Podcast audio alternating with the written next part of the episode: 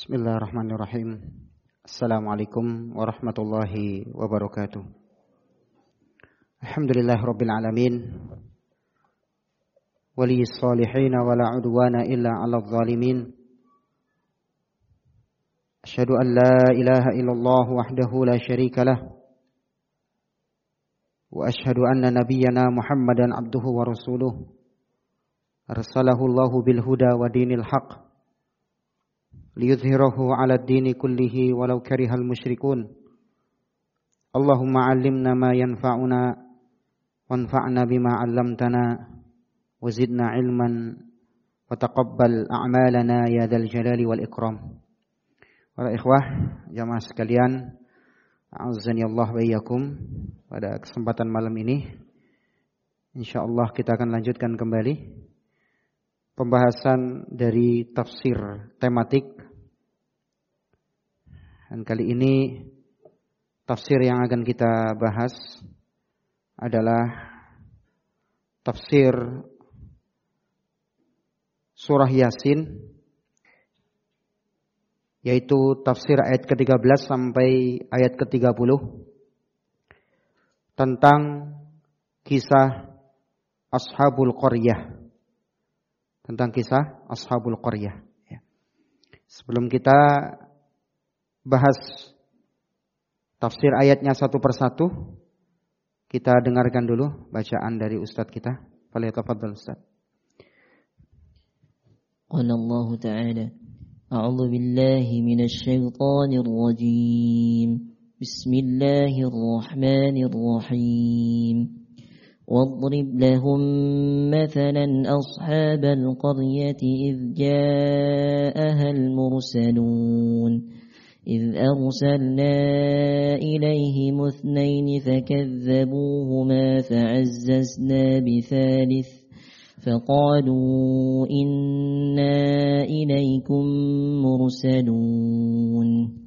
قالوا ما أنتم إلا بشر مثلنا وما أنزل الرحمن من شيء إن أنتم إلا تكذبون.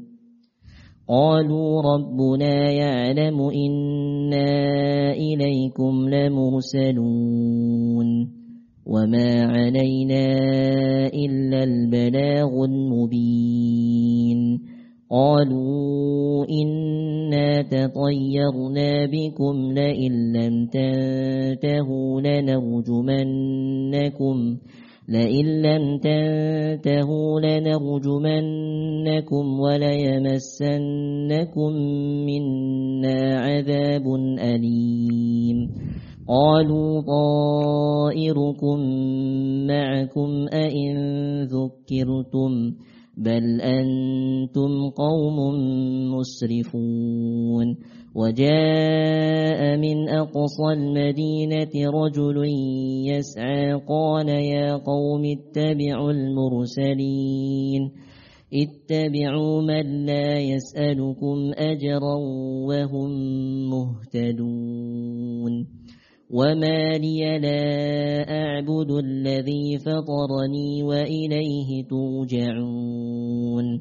أأتخذ من دونه آلهة إن يردني الرحمن إن يردني الرحمن بضر لا تغن عني لا تغن عني شفاعتهم شيئا ولا ينقذون. إني إذا لفي ضلال مبين. إني آمنت بربكم فاسمعون. قيل ادخل الجنة. قال يا ليت قومي يعلمون. بما غفر لي بما غفر لي ربي وجعلني من المكرمين. وما أنزلنا على قومه من بعده من جند من السماء وما كنا منزلين. إن كانت إلا صيحة واحدة فإذا هم خامدون يا حسرة على العباد ما يأتيهم من رسول إلا كانوا به يستهزئون Nah, barakallahu fiik. Baik, ikhwah sekalian. Kita mulai pembahasan tafsir ini tentang kisah Ashabul Qaryah dari ayat yang ke-13 surah Yasin.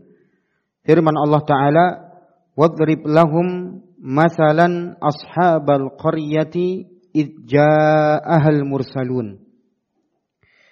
Dan buatlah bagi mereka suatu perumpamaan, yaitu penduduk suatu negeri ketika utusan-utusan datang kepada mereka.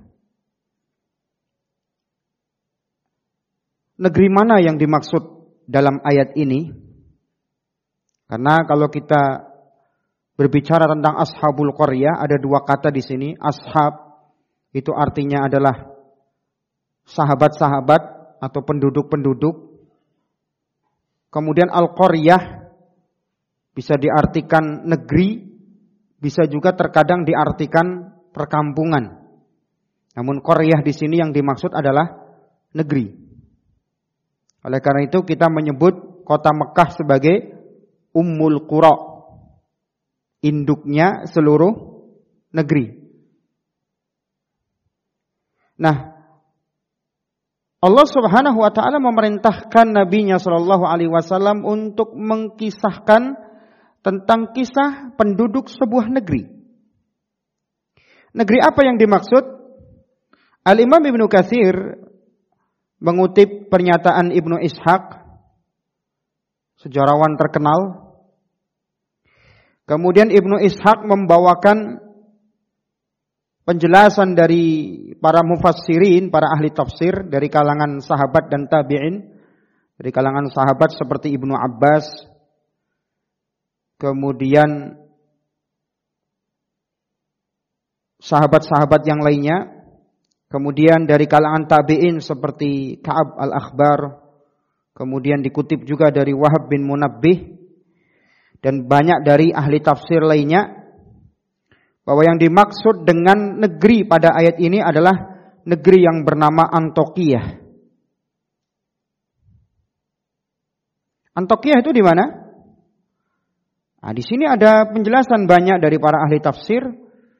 Ada yang mengatakan Antokiyah itu adalah negeri yang berada di sekitar Laut Tengah. Di sebuah tempat namanya Swedia. Sebuah tempat namanya namanya Swedia. Ya. Kemudian di pendapat lain ada yang mengatakan bahwa Antokia ini berada di sebuah provinsi namanya Al-Awasim di daerah Irak sana yang dulu pernah dikuasai di masa khilafah Abbasiyah.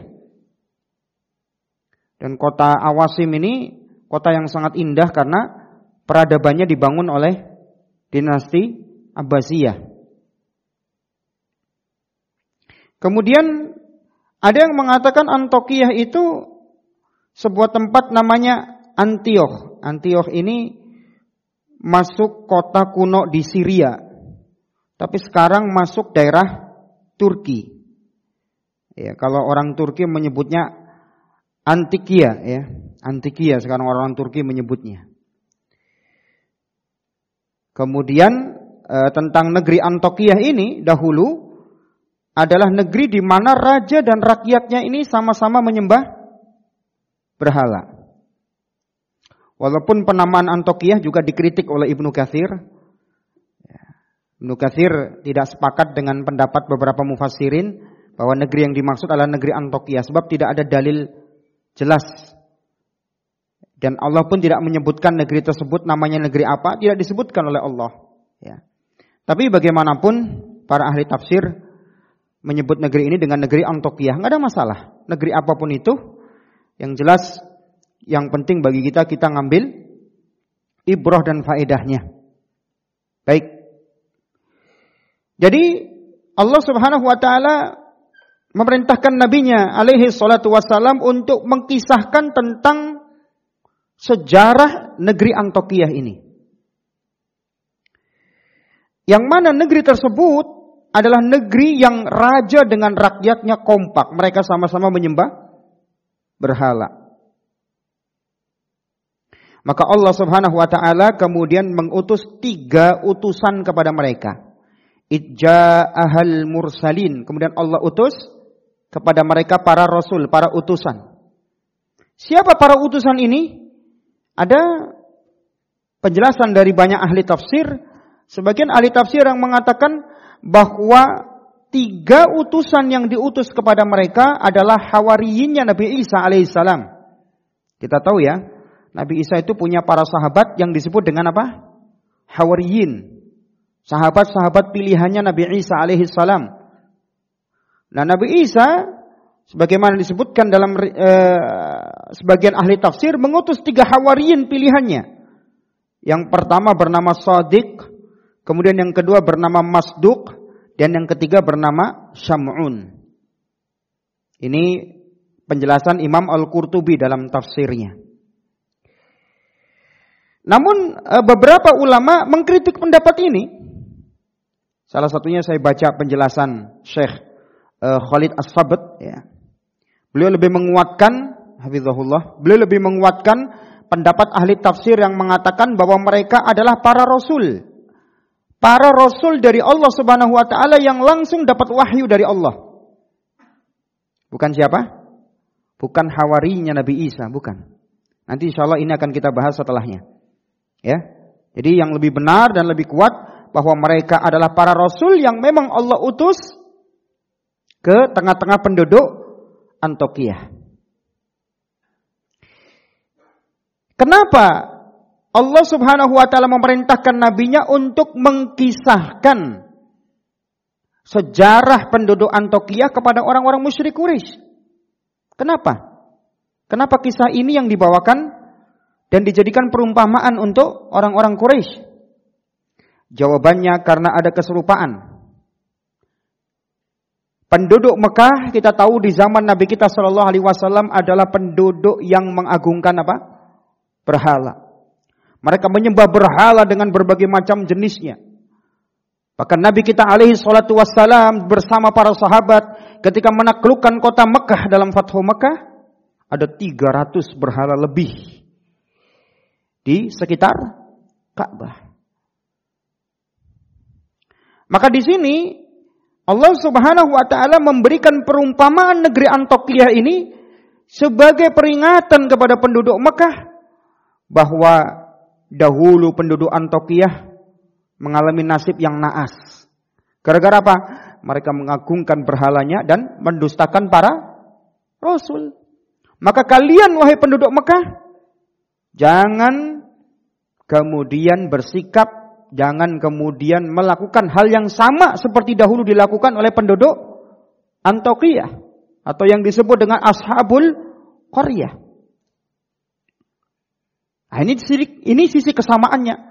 Makanya di sini Allah Subhanahu wa taala perintahkan nabinya agar mengkisahkan kisah penduduk Antioquia ini. Kemudian juga kisah ini sekaligus hiburan kepada Nabi kita Shallallahu Alaihi Wasallam bahwa ketika beliau mendapatkan penentangan karena mendakwakan tauhid dan memerangi syirik, maka para rasul terdahulu pun mengalami nasib yang sama. Ini hiburan untuk Nabi kita SAW. Bahwa apa yang beliau alami dari penolakan orang-orang musyrik ketika diajak kepada tauhid yang benar, itu pula yang banyak dialami oleh para nabi dan para rasul terdahulu dan itu pula yang akan terus menjadi hambatan dan tantangan para dai di jalan Allah. Orang kalau mendakwakan tauhid, siap-siap Anda berada di zona yang tidak nyaman. Siap-siap Anda berada di zona tidak nyaman. Loh kok bisa Ustaz? Orang dakwah kok di zona nggak nyaman? Sebab kita belajar dari para nabi dan para rasul. Ketika mereka mendakwakan tauhid, mereka akan merasakan zona yang tidak nyaman. Di penjara, diusir, disiksa. Ya. Makanya Nabi kita Shallallahu Alaihi Wasallam itu sebelum mendakwahkan tauhid beliau dicintai oleh penduduk Mekah. Ya, kita pernah sering bahas ini ya di pembahasan tafsir ya kan, eh, di pembahasan sirah kan. Nabi kita Shallallahu Alaihi Wasallam dipuji beliau al amin, dipercaya, dan beliau dihormati, dielu-elukan di tengah penduduk Mekah. Tapi ketika beliau mendakwahkan tauhid dan mulai memerangi kesyirikan-kesyirikan, paganisme-paganisme dan mengajak kepada ibadah hanya untuk Allah semata, mulailah orang-orang musyrik menuduh beliau dengan macam-macam tuduhan. Dari mulai apa? Serangan psikologis sampai ke serangan fisik sampai ke embargo, sampai ancaman dibunuh. Ini dai seperti itu. Bukan kita cari musuh, bukan. Tapi ketika mendakwahkan tauhid yang benar, seorang dai akan siap bahwa dia akan merasakan zona yang tidak nyaman. Kenapa? Itulah resiko ketika seorang mendakwahkan apa? Tauhid, ya. Ya bukan berarti mesti orang berdakwah tauhid dimusuhi terus juga enggak. Ya pasti ada yang mendukung, pasti ada. Ya, tapi juga satu sisi siap akan menghadapi orang-orang yang memusuhi. Maka di sini ini ayat ini kisah Ashabul Qaryah ini kisah penduduk Antokiyah dan Rasul yang diutus kepada mereka menjadi pelajaran buat para dai agar ketika mendakwahkan tauhid dan menjelaskan kesyirikan di tengah umat jangan bosan dan jangan kapok. Meskipun banyak ancaman. Iya. Kenapa? Ini sudah lagu lama jemaah. Lagu lama sudah. Bahwa apa? Bahwa orang-orang kesyirikan ketika orang-orang yang berbuat syirik ketika tidak bisa membantah argumen dan hujah serta dalil mereka akan mengerahkan kekuatan, mengerahkan fisik, memprovokatori, mengerahkan masa, menyiksa dan seterusnya, bahkan membunuh orang-orang yang mendakwahkan apa? Tauhid karena itu bertentangan dengan prinsip kesyirikan yang mereka lakukan. Kemudian ayat ke-14, "Id arsalna ilaihi musnaini fakadzabuhuma fa'azzazna bithalith Faqalu inna ilaikum mursalun. Yaitu ketika kami mengutus kepada mereka dua orang utusan. Lalu mereka mendustakan keduanya. Kemudian kami kuatkan dengan utusan yang ketiga. Maka ketika utusan itu mengatakan, sesungguhnya kami adalah orang-orang yang diutus kepada kalian. Saking sayangnya Allah kepada penduduk Antokiyah, bukan satu rasul yang diutus kepada mereka. Berapa rasul? Dua rasul sekaligus. Iya, dua rasul sekaligus. Dan ini menunjukkan bahwa pendapat ahli tafsir yang mengatakan bahwa mereka adalah rasul Allah langsung bukan hawarinya Nabi Isa itu pendapat yang lebih kuat. Walaupun ada lagi yang mengatakan bahwa mereka rasul tapi rasul setelah Nabi Isa, tapi ini pendapat lemah. Sebab dalil yang sahih sebagaimana dalam hadis riwayat Muslim bahwa tidak ada nabi antara Nabi Isa dengan Nabi Muhammad. Sebagaimana Nabi kita Shallallahu alaihi wasallam pernah bersabda, "Ana aulan nasi bi Isa bin Maryam." Aku adalah orang yang paling dekat dan paling mencintai Nabi Isa alaihissalam. Ini sampaikan kepada orang-orang yang mungkin ya membenci Islam, ya. Nabi kita Shallallahu alaihi wasallam itu apa? Paling dekat dengan Nabi Isa dan paling cinta kepada Nabi Isa. Itu. Kenapa? Kata beliau, fil ula wal akhirah di dunia dan di akhirat. Maka para sahabat mengatakan, kaif, mengapa demikian wahai Rasulullah? Al-anbiya'u ikhwatun min alat wa ummahatuhum syatta wa dinuhum wahid, falaysa bainana nabi. Para nabi itu adalah saudara seayah walau ibu mereka berlainan dan agama mereka adalah satu serta tidak ada antara aku dan Nabi Isa seorang nabi pun. Berarti kalau ini dikatakan hawarinya Nabi Isa, maka ini pendapat lemah. Kenapa? Sebab tidak ada nabi antara Nabi Isa dengan Nabi Muhammad alaihi wassalatu wassalam. Ya. Maka yang benar mereka adalah para rasul dari Allah, langsung mendapatkan wahyu dari Allah. Tapi di zaman kapan para rasul itu, wallahu alam, kita nggak tahu. Karena ada banyak pendapat dari ahli sejarah. Ya, ini tidak begitu penting bagi kita, yang penting adalah mereka rasul yang Allah utus dan ketika Allah sayang kepada penduduk Antokiyah tadi, mereka banyak berbuat kesyirikan, raja sama rakyatnya berbuat syirik, maka Allah utus apa? Dua rasul sekaligus. Bayangkan.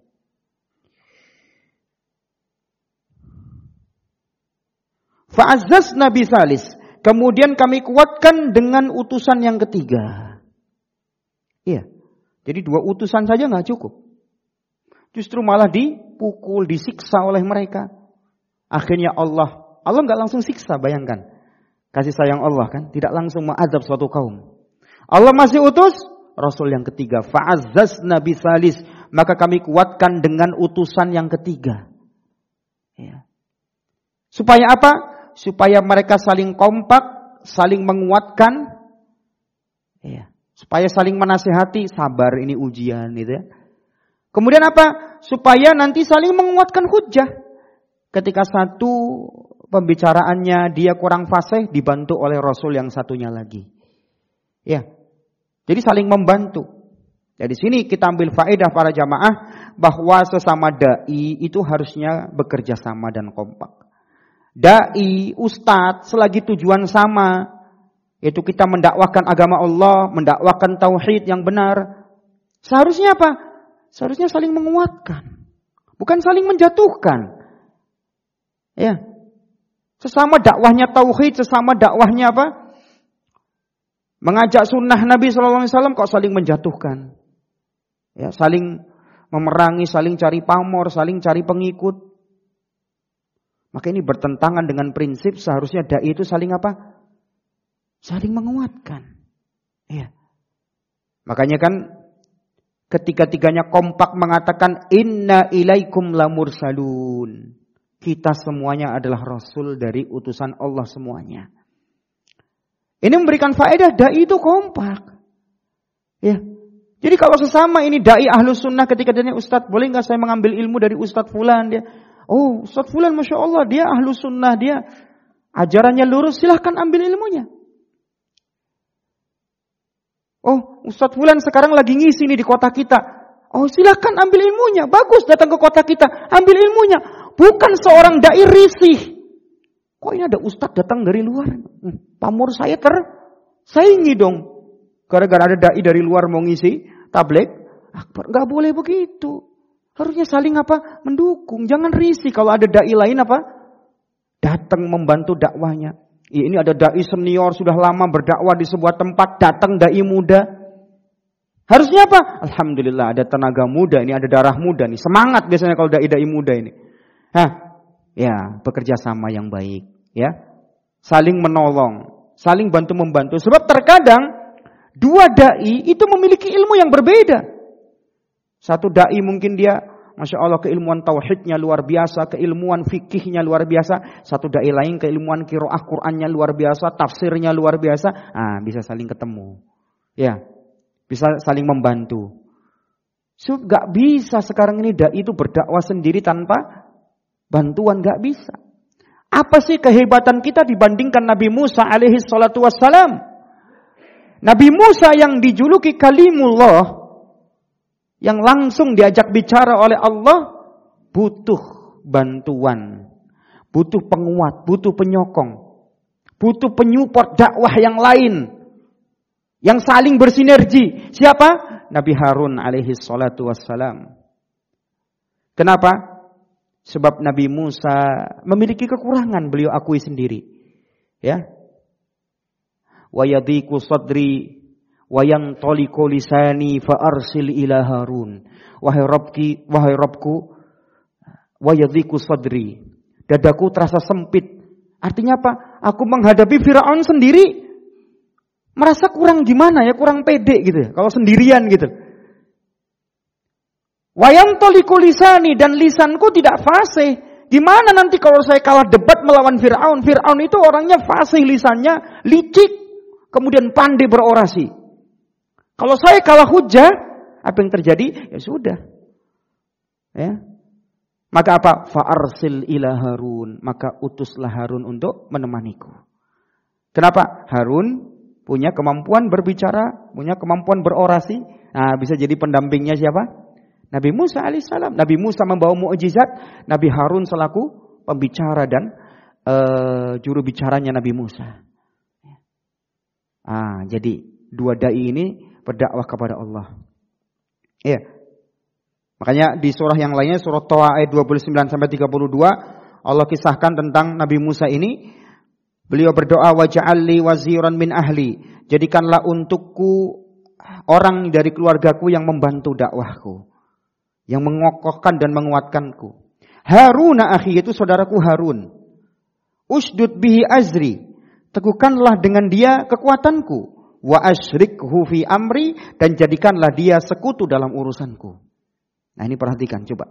Kita tidak lebih hebat dari Nabi Musa. Makanya para dai jangan merasa sombong mentang-mentang dia sudah lama berdakwah di sebuah tempat. Ya. Mentang-mentang dia sudah paling senior kemudian tidak mau bekerja sama dengan dai yang lainnya. Tidak mau saling gotong royong.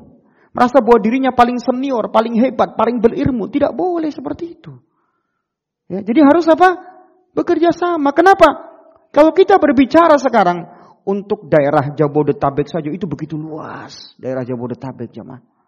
Apa bisa di cover oleh satu dai, dua dai, tiga dai? Tidak. Perlu kita banyak dai bahkan. Dan jangan berpikir makin banyak dai kemudian kita makin sempit. Ada ustadz lain ikut datang ke Jakarta kita merasa sempit. Jangan. Jangan seperti itu. Senang kita. Wah ini ada yang datang. Mudah-mudahan dengan datangnya ustadz dari luar ini menyemangati yang di dalam supaya lebih semangat lagi. Ya. Nah, ketika nanti ada ustadz yang di sini mungkin dia safari dakwah ke Sumatera atau ke Kalimantan atau ke mana menyemangati yang di sana lagi, nggak ada masalah. Kenapa? Tujuan dakwah itu ilallah, mengajak manusia ke jalan Allah. Jadi bagaimana caranya saling mendukung para dai. Bukan saling merasa saya punya dakwah di daerah tertentu. Saya punya paling berjasa di daerah ini. Monggo siapa yang mau dakwah ke daerah ini harus apa? Oh, harus kulon dulu sama saya, harus izin dulu sama saya. Enggak, enggak boleh begitu. Memangnya ente gubernur harus dimintai izin. Tidak harus seperti itu. Silakan ada orang pingin dakwah, silakan kita dukung. Dahulu ada orang pernah uh, di zaman Syekh Mukbil rahimahullah, ada orang ingin berdakwah di dekat tempatnya Syekh Mukbil. Maka apa kata Syekh Mukbil? Hadiri, hadiri pengajian dihadiri, silakan. Ya, saya mobil nggak merasa sempit kok. Saya nggak dimintai izin dulu. Kok nggak proposal dulu ke saya minta izin mau dakwah di sini? Ya Allah ini mau dakwah apa mau bisnis? Hah? Silakan nggak ada masalah. Ya kenapa harus kulon nungun? Memangnya kita gubernur harus di kulon nunguni dulu, harus di apa? Dimintai izin dulu kan enggak? Jadi silahkan kalau ada dai lain dari luar pengen dakwah di daerah sini silahkan. Dai yang di sini sesekali ingin safari dakwah di luar nggak ada masalah. Saling menguatkan satu dai, saling mengenalkan, oh ini mad'unya saya di sini seperti ini. Oh ya mad'u saya yang di sana seperti ini, ya saling ganti-gantian mengisi, nggak ada masalah. Walaupun tetap ya dai ya fokus dakwah di tempatnya, iya. Tapi tidak ada masalah sesekali ingin berdakwah di tempat lain, jangan dipersempit, jangan kemudian jadi provokasi ya. Oh ini nggak minta izin, nggak punya adab, nggak boleh begitu. Ya, maka jemaah sekalian rahimani wa rahimakumullah, kita tidak lebih hebat daripada Nabi Musa alaihissalam beliau uh, rasul, beliau kalimullah tetap butuh penguat ya, dalam berdakwah. Itu siapa Nabi Harun alaihissalam. Dan demikian juga Nabi kita Shallallahu Alaihi Wasallam ketika mengutus Muad bin Jabal dan Abu Musa al Ashari ke mana? Ke Yaman. Dua-duanya diutus sebagai dai untuk dakwah di Yaman. Apa pesan Rasulullah Shallallahu Alaihi Wasallam kepada Muad dan kepada Abu Musa al-Ash'ari radhiyallahu taala anhuma. Pesan Nabi kita, yassira wa la Mudahkanlah, jangan mempersulit. Jadi dai itu memudahkan, jangan bikin susah orang. Iya. Jadi jadi dai itu memberi solusi, ya. Memudahkan, tidak mempersulit mad'unya. Ya. Wa basyira wa la Berilah kabar gembira dan jangan membuat lari. Dai itu jangan membuat pengikutnya menjadi apa? Kabur. Ya. Kapok gitu ya. Itu. Jadi harus belajar fikih dalam berdakwah. Kemudian kata beliau sallallahu alaihi wasallam wa tatawwa'a wa la takhtalifa. Ya ini intinya nih. Apa pesan Nabi kepada Muad dan Abu Musa? Wa tatawwa'a wa la takhtalifa. Saling bantu membantulah kalian dalam tugas dakwah. Wa la takhtalifa dan jangan berselisih. Ini pesan Nabi kepada siapa? Muad dan Abu Musa. Kenapa? Kalau sudah dainya saja berselisih, gimana pengikutnya? Ya pengikutnya akan gontok-gontokan nanti yang pro sama Mu'ad. Uh, fanatik membela Mu'ad bin Jabal. Yang membela Abu Musa, fanatik sama Abu Musa. Abu Musa sama Mu'ad saling cari pamor misalkan. Saling tahdir-tahdiran bahasa kita sekarang. Apa yang terjadi pengikutnya heboh nanti. Seperti sekarang ini. Sering kita lihat berseliuran video-video, potongan video untuk mengadu para ustadz. Ustadznya sendiri mungkin nggak tahu dia dipotong video diadu. Ambil video potongan ustadz ini, adu lagi dengan ustadz ini lagi. Untung dia, untung dari mana? Dari potongan video itu banyak viewernya, banyak apalagi subscribernya. Ah. Ikhlas nggak sih orang begitu? Bener nggak dia berdakwah? Kontennya sih dulunya dakwah Islam, isinya apa? Mengadu para ustadz. Potongan-potongan videonya di adu satu dengan yang lain sehingga memperkeruh suasana, memperkeruh dakwah. Ini yang terjadi seperti itu kalau dai berselisih ini pengikutnya di bawah sudah. Makanya Nabi berpesan, ya, kalian berdua itu tugasnya berdakwah itu harus bekerja sama, saling mendukung. Ya, saling menguatkan di atas kesabaran, watawasau bil haqqi watawasau bis sabr. Saling menyampaikan kebenaran kemudian saling menasehati untuk sabar. Saling membantu, tidak boleh cari pamor.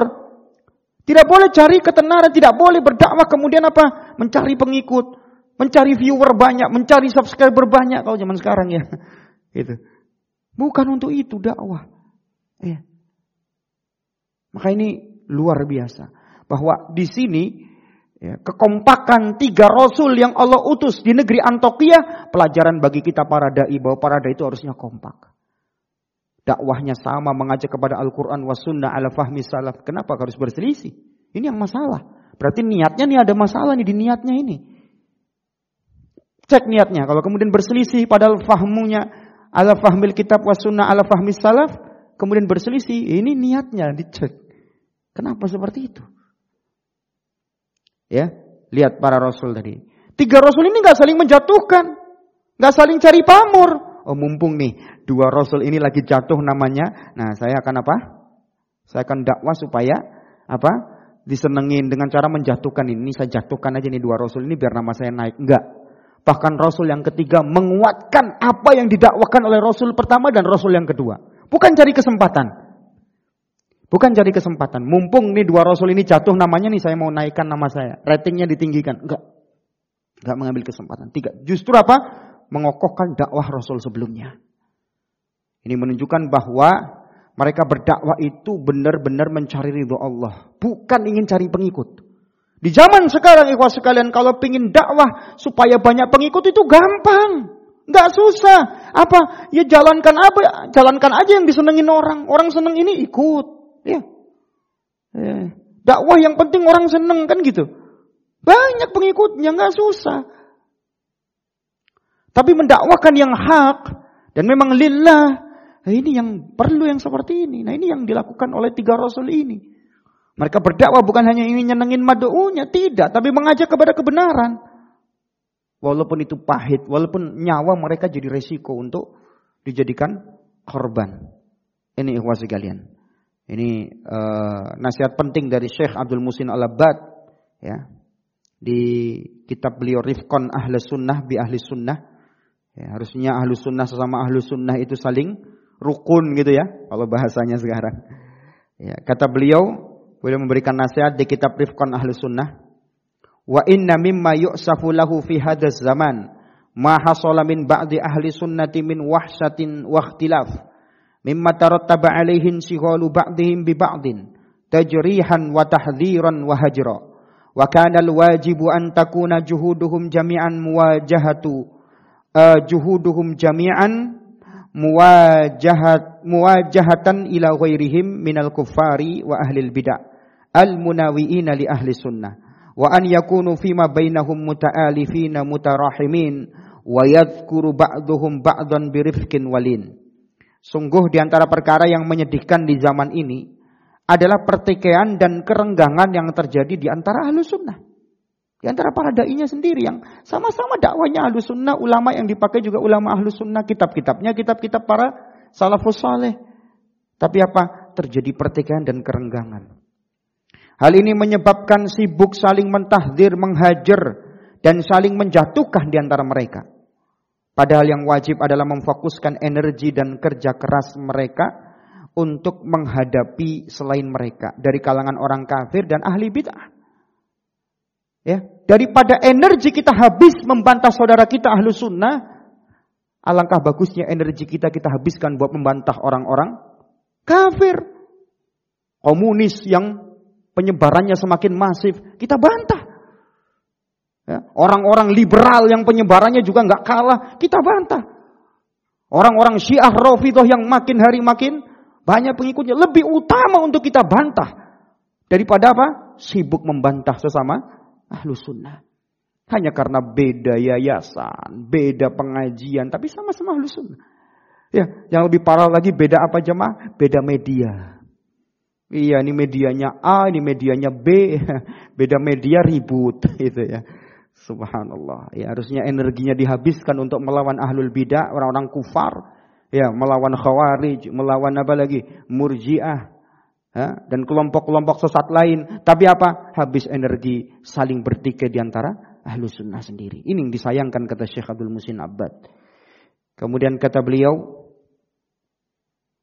dan hendaknya mereka halus sunnah saling bersatu di antara mereka. Saling merahmati di antara mereka. Saling mengingatkan di antara mereka dengan lembut dan ramah. Kalaupun mau mengingatkan, ingatkan dengan cara yang baik. Tidak boleh menjatuhkan. Ya. Jadi nasihat itu dalam rangka untuk mengingatkan, bukan menjatuhkan. Karena terkadang maunya menasehati tapi caranya menjatuhkan. Insya Allah terkadang kalau kita dengarkan ceramah-ceramah tahdiran dan kadang-kadang kata-katanya yang kita dengarkan pun tidak enak untuk kita dengarkan. Padahal ini yang mengucapkan dai, tahdir sama dai. Iya, macam-macam, ya. Dibilang ini, dibilang itu. Kata-katanya tidak menggambarkan mereka dai gitu. Nah, ini jamaah azan ya Allah wa iyyakum yang seharusnya kita hindari perpecahan di kalangan apa? Ahlu sunnah. Kemudian tafsir ayat yang ke-15. Qalu ma antum illa basyarum mithluna wa ma anzala ar-rahmanu min syai' in antum illa. Mereka menjawab, kamu tidak lain hanyalah manusia seperti kami. Dan Allah yang maha pemurah tidak menurunkan sesuatu pun. Kamu tidak lain hanyalah pendusta belaka. Ini jawabannya orang-orang musyrik penduduk Antioquia. Rajanya maupun rakyatnya kompak. Sama. Ya. Mereka sama-sama mendustakan apa? Para rasul tadi. Mereka nggak percaya. Ya. Allah nggak menurunkan apa pun kepada kami. Nggak ada tuh yang namanya rasul. Kalian manusia seperti kita. Ya, jadi mereka mengingkari kok Rasul dari kalangan apa? Manusia. Ya.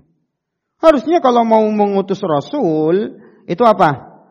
Sekalian aja malaikat yang diutus, ya kan? Maunya mereka seperti itu. Ya. Kenapa Rasul kok dari kalangan manusia? Ya. Jadi mereka menentang dan ini lagu lama lagu lama penentangan orang-orang musyrik ketika menentang para rasul. Alasannya apa? Kalau Allah memang mengutus utusan, kenapa harus manusia yang jadikan utusan? Kenapa enggak malaikat saja yang diutus? Jelas? Dan ini pernah dialami oleh para rasul yang lain. Kita ambil contoh misalkan, ya, uh, Nabi kita Nabi Muhammad SAW pun seperti itu. Diejek oleh orang-orang kufar Quraisy. Wa qalu ma li hadzal rasuli yaqulu ya'kulut ta'am wa yamshi fil aswaq. Iya. Kok rasulnya jalan di pasar dan makan ya, makan sama jalan di pasar. Kalau mau rasul kan malaikat. Ya. Mereka ingin yang diturunkan kepada mereka malaikat langsung kalau perlu Jibril suruh turun gitu. Maka Allah bantah pernyataan mereka. Yang mereka menghendaki kalau mau mengutus Rasul itu dari malaikat. Allah bantah. Yang pertama. Ya, Allah membantah mereka bahwa manusia tidak akan memiliki kemampuan untuk mengambil wahyu dari malaikat. Kalau seandainya malaikat langsung diutus di tengah-tengah kita, mengajari kita, maka kita nggak akan punya kemampuan untuk talaki ilmu dari malaikat. Nggak bakal bisa. Kenapa nggak bisa? Allah bantah di surah Al-Isra ayat 95. Kullau kana fil ardi malaikatu yamshuna mutmainnin lanazzalna alaihim minas sama'i malakar rasula. Katakan wahai Nabi Muhammad, sekiranya di bumi ini ada malaikat yang berjalan dengan tenang, niscaya kami turunkan kepada mereka malaikat dari langit untuk menjadi rasul. Iya. Jadi nggak ada malaikat yang turun ke bumi kemudian bisa jalan tenang kayak kita nggak bisa. Iya. Makanya Nabi kita Shallallahu Alaihi Wasallam bertemu Jibril dalam bentuk asli berapa kali? Hah? Dua kali. Dua kali bertemu Jibril dalam bentuk asli. Yang kedua, Nabi kita Shallallahu Alaihi Wasallam melihatnya di mana? Di Sidratul Muntaha, sebagaimana dalam surah An-Najm ayat 13 sampai 14 dan sebelumnya di gua Hira, ya. Baik. Atau ketika beliau Shallallahu Alaihi Wasallam melihat Jibril duduk di antara langit dan bumi di sebuah kursi antara langit dan bumi. Dan ini membuat Rasul takut. Dan kemudian beliau kembali kepada Khadijah dan mengatakan zamiluni zamiluni. Ya ini kejadian Rasul langsung melihat apa? Jibril dalam bentuk aslinya. Dua kali saja. Kenapa? Kalau Jibril menampakkan diri langsung nggak bisa. Nabi kita SAW pernah menjelaskan bagaimana besarnya Jibril ya Kata beliau sallallahu alaihi wasallam uh, uh, kata Ibnu Mas'ud, anna Nabi sallallahu alaihi wasallam ra'a Jibril lahu sittu mi'ati janah. Bahwa Nabi sallallahu alaihi wasallam melihat Jibril punya berapa? 600 sayap. Jadi nggak mungkin kalau Jibril langsung turun, udah. Nggak bisa kita talaki ilmu langsung dari Jibril, nggak bisa. Ya. Kemudian yang kedua, bantahan buat mereka. Kalau seandainya Rasul dari kalangan malaikat, bagaimana mau jadi contoh? Malaikat kan menikah nggak? Enggak. Malaikat nggak punya jenis kelamin. Malaikat juga tidak menikah. Malaikat nggak makan, nggak minum. Malaikat mungkin juga nggak tidur, ya. Malaikat terus mereka ibadah kepada Allah, nggak berhenti berhenti, nggak putus putus mereka ibadah kepada Allah. Kalau malaikat dijadikan contoh, gimana kita? Nggak kuat. Ibadahnya kayak malaikat nggak bisa. Tapi kalau Rasul dari kalangan manusia kan bisa dicontoh. Nabi Muhammad menikah. Nah, ini jadi contoh buat kita bagaimana menikahnya beliau. Rasulullah makan adabnya seperti ini bisa dicontoh buat kita. Ya, Rasulullah kalau tidur seperti ini jadi contoh buat kita. Nah kalau manusia sebagai Rasul bisa kita contoh. Tapi kalau malaikat gak bisa kita contoh. Karena mereka berbeda kondisinya dengan dengan manusia. Wallahu alam. Baik. Ya ini uh, dua alasan kenapa eh, apa namanya malaikat tidak bisa apa? Tidak bisa dijadikan contoh buat kita dalam hal apa? Dalam hal eh, menjadi rasul. Sebab apa? Rasul harusnya dari kalangan dari kalangan manusia. Wallahu a'lam bishawab. Ya, ayat ke-16 Allah taala berfirman, "Qalu rabbuna ya'lamu inna ilaikum lamursalun." Mereka para rasul itu mengatakan, Tuhan kami mengetahui bahwa sesungguhnya kami adalah orang yang diutus kepada kalian. Ya, ini jawaban para rasul ketika mereka dituduh bahwa mereka bukan utusan Allah, mereka itu cuma pendusta. Kali, eh, bahasa sekarang kalian itu cuma ustadz gadungan, gitu Kalian itu cuma dai yang mengada-ada, ingin cari ketenaran, ingin cari popularitas. Maka mereka kemudian mengatakan bahwa kami adalah benar-benar utusan Allah dan Allah yang jadi saksi buat kita. Ya. Maknanya apa? Kalau memang kami bohong, pasti kami akan mendapatkan siksa dari Allah. Karena kalau ada orang berbohong, berani berbohong atas nama Allah, hukumannya berat. Kita tahu ya, Nabi kita Shallallahu Alaihi Wasallam Allah kuatkan argumen beliau bahwa beliau itu jujur, bukan pendusta Allah kuatkan di antaranya dengan Allah turunkan surah Al-Haqqah di surah Al-Haqqah ayat 44 sampai 46. Di sini Allah Ta'ala mengokohkan bahwa beliau bukan pendusta. Kalau seandainya beliau pendusta, pasti Allah sudah adab Nabi Muhammad. Kalau memang pendusta. Buktinya Nabi Muhammad diberikan kemenangan oleh Allah. Berarti beliau adalah orang yang jujur. Ya. Di sini Allah Taala berfirman, "Walau taqawwala alaina ba'dal aqawil, la akhadna minhu bil yamin, thumma laqata'na minhu al watin." Seandainya dia Muhammad mengadakan sebagian perkataan dusta atas nama kami, niscaya kami akan benar-benar pegang dia pada tangan kanannya, kemudian kami akan potong urat tali jantungnya. Kalau sudah urat jantungnya terpotong, sudah langsung meninggal kan gitu. Ya. Artinya Rasul ini berani jujur mengatakan kalau kami memang pendusta pasti apa? Allah akan azab kami kan gitu. Gak mungkin pendusta akan dibiarkan oleh Allah apa? Melenggang buana tanpa ada halangan apa-apa. Ya, gak mungkin. Pasti Allah akan azab ya. Di dunia wal akhirah Allah akan azab. Nah, kalau dia adalah pendusta. Nah, ini jemaah sekalian. Nah, hal yang seperti ini tentunya memberikan pelajaran bagi kita bahwa seorang dai itu ya, ketika dia berdakwah di jalan Allah tidak cepat bereaksi ketika dituduh sebagai pendusta. Karena kan kita cepat panas ya. Ya, contoh ketika kita dituduh dakwah, oh dakwahnya Wahabi dan seterusnya ya.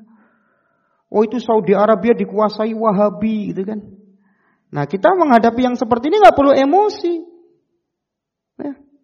nggak perlu marah-marah, mencak-mencak pada mereka. Mereka tuh jahil, nggak ada manfaat juga kita marah.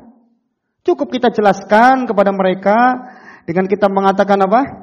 Ya kalau memang Saudi Arabia itu Wahabi seperti yang kalian kira haus darah, Coba ketika memang mereka haus darah, wahabi, ya, seperti yang kalian kira, ya, suka menebar teror, ajaran wahabi katanya suka menebar teror. Kenapa jemaah haji ketika haji di sana aman? Antum pernah dipalak sama polisi Saudi, Wan? Pernah antum? Hah? Ada yang pernah? Bahkan aman kita di sana. Ya. Aman. Bahkan mereka menghormati orang-orang Indonesia yang haji dan umrah di sana. Kemudian apa? Berapa banyak pelajar-pelajar kita yang digratiskan belajar di sana, bayangkan. Difasilitasi lagi. Ya. Apa ada mereka setelah itu berpesan kepada mahasiswanya, "Woi, nanti kalau ke Indonesia tebarkan paham Wahabi, buat kerusakan di Indonesia, buat huru-hara, ya, rusak ekonominya orang Indonesia. Enggak apa pernah mahasiswa kita di sana dipesani begitu? Enggak. Kan itu fitnah kelihatan bohongnya kan? Bohongnya kelihatan. Hah? Iya. Bahkan kita bisa bantah lagi kalau memang Wahabi itu sesat menyesatkan Wahabi itu haus darah, Wahabi itu suka bikin teror. Kenapa Allah pasrahkan penjagaan dua kota suci kepada mereka yang kalian sebut Wahabi? Ya, sekarang kota dua kota suci Makkah Madinah yang jaga siapa jemaah sekalian? Pemerintah Saudi Arabia yang menurut anggapan mereka Wahabi. Kenapa sih Allah ridho dua kota suci dijaga sama siapa? Wahabi. Kalau memang Wahabi seperti yang menakutkan mereka apa? Mereka kira, ya kan? Ini kadang-kadang logika yang seperti ini bisa kita Berikan kepada mereka untuk membantah pernyataan yang konyol seperti ini nih contoh dari itu bahwa kalian ini bukan rasul ya. Maka para rasul ini memberikan argumen kalau memang kita bukan rasul, Allah sudah binasakan kita sekarang. Kenapa? Kita berani berdusta atas nama Allah. Kan begitu. Ini terkadang kita perlu ya, ketika dalil sudah tidak mempan, ya. Kadang kita bisa memakai logika untuk membantah mereka. Nah, tiga rasul ini kan sudah bawain dalil tuh. Sudah bawain wahyu dari Allah, sudah bawakan mukjizat dan seterusnya, tetap mereka nggak mau beriman. Maka ketika itu Rasul tadi memberikan gambaran logika seperti tadi. Nah, terkadang kita perlu ya uh, membantah mereka juga dengan logika seperti tadi orang yang dengan gampang menuduh dakwah kepada Al-Quran wa sunnah ala fahmi salaf dengan dakwah wahabi, dakwah teror, dakwah apa tuh uh, orang sekarang menyebutnya radikal dan seterusnya. Apalah julukan-julukan gak jelas. Ya, gak kapok pakai julukan wahabi ganti julukan apa radikal. Gak kapok julukan radikal ganti apa teroris. Ya, kurang apa lagi coba? Hah? Nah ini Eh, yang sekarang ini banyak seorang itu karena apa? Mereka sudah kalap, bingung bagaimana membantah dakwah yang hak. Akhirnya apa? Yang ada me, e, membuat tuduhan-tuduhan. Ya, seperti tadi para rasul tadi dituduh mereka berdusta, mereka itu cuma bikin-bikin kan gitu. Ya, seperti juga Nabi Musa ketika mendakwahkan kebenaran di tengah Fir'aun. Fir'aun sudah kalah hujah, kalah juga dari segi apa? Mukjizat ya mujizatnya Nabi Musa alaihissalam sudah mengalahkan apa? Subhatnya Firaun. Firaun sudah bingung. Akhirnya apa? Firaun mengatakan Musa ini ingin merebut kekuasaan saya dan ini menguasai Mesir gitu. Padahal apa Nabi Musa ingin cari itu? Enggak. Bukan itu yang dicari Nabi Musa alaihissalam. Tapi apa? Fir'aun menuduh seperti itu. Oh ini dakwah-dakwah radikal ini apa Nanti kunci yang akan memecah belah NKRI, anti Pancasila dan seterusnya. Subhanallah. Pancasila yang buat siapa ikhwan? Yang membuat para ulama kita dulu, para kiai-kiai kita, para tokoh agama kita dulu, mereka yang merumuskan Pancasila. Dan mereka yang apa? Yang membuat Pancasila semuanya bersumber dari Al-Quran. Antum cek satu persatu Pancasila ada dalam Al-Quran semuanya. Kok bisa sekarang orang mendakwakan Islam yang hak dibilang anti Pancasila? Dari mana yang seperti ini? Maka ikhwas sekalian ini terkadang tuduhan-tuduhan seperti ini ya dituduhkan oleh para ahli batin. Nah sikap kita bagaimana? Ya tidak terprovokasi juga. Tetap kita apa? Dakwahkan yang hak ini. Jelaskan kepada umat bahwa dakwah hak nggak seperti itu. Ya, bukan mengarah kepada radikal. Ya, kemudian anti Pancasila dan seterusnya. Ya kalaupun ada, berarti itu beda lagi ya. Jangan dikait-kaitkan satu dengan yang lain. Jangan dikaitkan dengan bentuk. Kalau bentuknya seperti ini, seperti ini. Kemudian wahabi dikait-kaitkan, dicocokologi ini, wahabi begini-begini. Subhanallah ya. Media sekarang ini menebarkan yang seperti itu. Banyak dari mereka yang benci kepada dakwah. Maka tugas kita apa? Banyak belajar terus. Ya, makin semangat kita berdakwah. Bukan makin apa? Takut, makin kendor. Tidak. Makin semangat kita berdakwah. Ya, ini jamaah azan ya Allah wa. Baik. Jadi Rasul ini mengatakan Rabbuna ya'lamu inna ilaikum lamursalun. Tuhan kami lebih tahu bahwa kami adalah Rasul. Coba perhatikan kata Rabbuna. Rob kami, Tuhan kami. Maksudnya siapa Tuhan kami? Allah. Ini bukti bahwa penduduk Antokia itu mengenal apa? Allah. Sebab mereka juga mengatakan Allah tidak mengutus siapa pun. Berarti mereka mengenal siapa? Allah. Terus kenapa mereka berbuat syirik menyembah berhala? Nah, kembali lagi kita kembali ke kesyirikan umat. Asal syirik umat itu syirik dalam bab apa? Uluhiyah. Penyembahan kepada Allah. Dalam bab rububiyah, mengakui Allah mencipta, memberi rezeki, menghidupkan, mematikan, Rata-rata orang musyrik, rata-rata orang kafir mengakui Allah sebagai apa? Pencipta, pemberi rizki, yang menghidupkan, yang mematikan. Rata-rata mereka mengakui itu. Jelas? Maka di sini yang dikokohkan adalah tauhid apa? Tauhid uluhiyah, tauhid ibadah. Nabi kita Shallallahu Alaihi Wasallam di surah Yunus ayat 31 ketika diperintahkan untuk mendakwai kaum Quraisy, "Kul may yarzuqukum minas sama'i wal ard." Katakanlah wahai Muhammad siapakah yang memberi kalian rezeki dari langit dan bumi? Amman yamliku sam'a wal absar? Siapakah yang menguasai pendengaran dan penglihatan? Wa may yukhrijul hayya minal mayyit? Siapakah yang mengeluarkan yang hidup dari yang mati? Wa yukhrijul mayyita minal hayy? Dan siapa yang mengeluarkan yang mati dari yang hidup? Wa may yudabbirul amra? Dan siapakah yang mengatur segala urusan? Fasayaquluna Allah. Mereka akan mengatakan yang mengatur itu semuanya adalah Allah. Fakul afala tattaqun. Maka katakan kepada mereka, kenapa mereka tidak bertakwa kepada Allah? Maknanya kenapa mereka tidak menyembah Allah semata? Sudah tahu Allah yang mencipta, yang memberi rizki, yang menghidupkan, yang mematikan, kok masih mengagungkan kuburan orang soleh. Meminta-minta di hadapan orang soleh. Istighosah di hadapan wali-wali yang sudah meninggal. Ah, mereka mengatakan mereka itu cuma pemberi syafaat di hadapan Allah. Mereka cuma apa? Cuma wasilah antara kita dengan Allah. Mereka cuma apa? Sarana untuk mendekatkan kita kepada Allah. Itu jawaban mereka. Ya, makanya Imam Al-Makrizi di kitab beliau Tajridut Tauhid beliau mengatakan fasyirku fil ilahiyati wal ibadati wal ghalibu ala ahli syirk. Jadi syirik dalam uluhiyah dan ibadah adalah jenis kesyirikan yang paling banyak dilakukan oleh pelaku kesyirikan. Ya, ada sih orang yang tidak mengakui adanya Allah banyak, tapi yang lebih mengakui adanya Allah sebagai pencipta lebih banyak lagi. Cuma mereka berbuat syirik dalam hal apa? ibadah, tidak mau menyembah Allah semata. Ya. Wahwa syirku ubadil asnam, itulah syirik para penyembah berhala. Jadi ketika mereka membuat berhala, ini berhalanya Lata, Uzza dan seterusnya. Bukan karena Lata dan Uzza itu yang menciptakan mereka, tidak. Tapi mereka menganggap ini adalah makhluk-makhluk Allah yang soleh. Dijadikan perantara. Ya misalkan kalau ada orang soleh mereka meninggal dibuat patung seperti di masa Nabi Nuh alaihissalam. Ada tokoh-tokoh besar yang meninggal di masa itu. Yaitu disebutkan Wad, Suwa, Yagus, Ya'uk, dan Nasr. Lima tokoh yang hidup di masa Nabi Nuh alaihi salatu wassalam. Lima tokoh ini diagungkan oleh kaumnya Nabi Nuh. Awalnya mereka digoda oleh syaitan untuk mengenang jasa orang-orang soleh tadi buat patung-patung. Ini kata Ibnu Abbas. Buat patung-patungnya mereka. Buat monumen-monumennya mereka. Patung-patung yang yang mereka itu dibuat supaya mengenang jasa mereka. Jadi ketika kita melihat patung mereka, gambar mereka, ya apa yang terjadi? Oh menyemangati kita untuk ibadah. Itu awalnya syaitan begitu.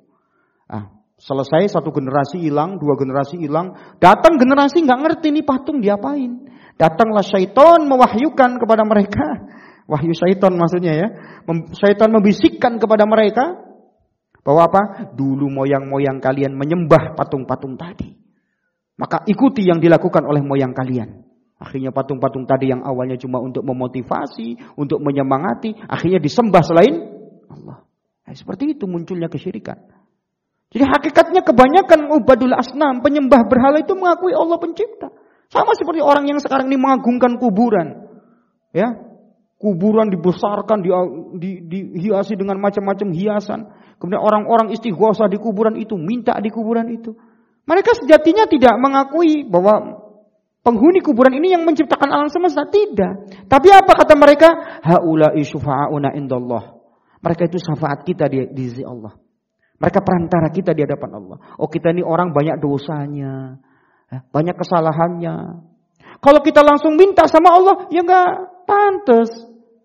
Ya kayak sekarang kalau kita mau menemui raja kan nggak bisa menemui raja langsung, nggak bisa menemui presiden langsung. Harus melalui siapa? Staf-staf terdekatnya. Harus melalui eh, orang-orang terdekat raja, orang-orang terdekat presiden. Baru kita baru kita bisa bertemu dengan presiden dan raja.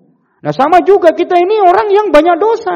Gak bisa langsung dong kita berdoa sama Allah. Harus melalui siapa? Orang-orang soleh tadi karena mereka adalah wali-wali Allah. Mereka dekat dengan Allah. Mereka menjadi perantara antara doa kita dengan Allah. Alasan semua orang syirik sama ke sini intinya.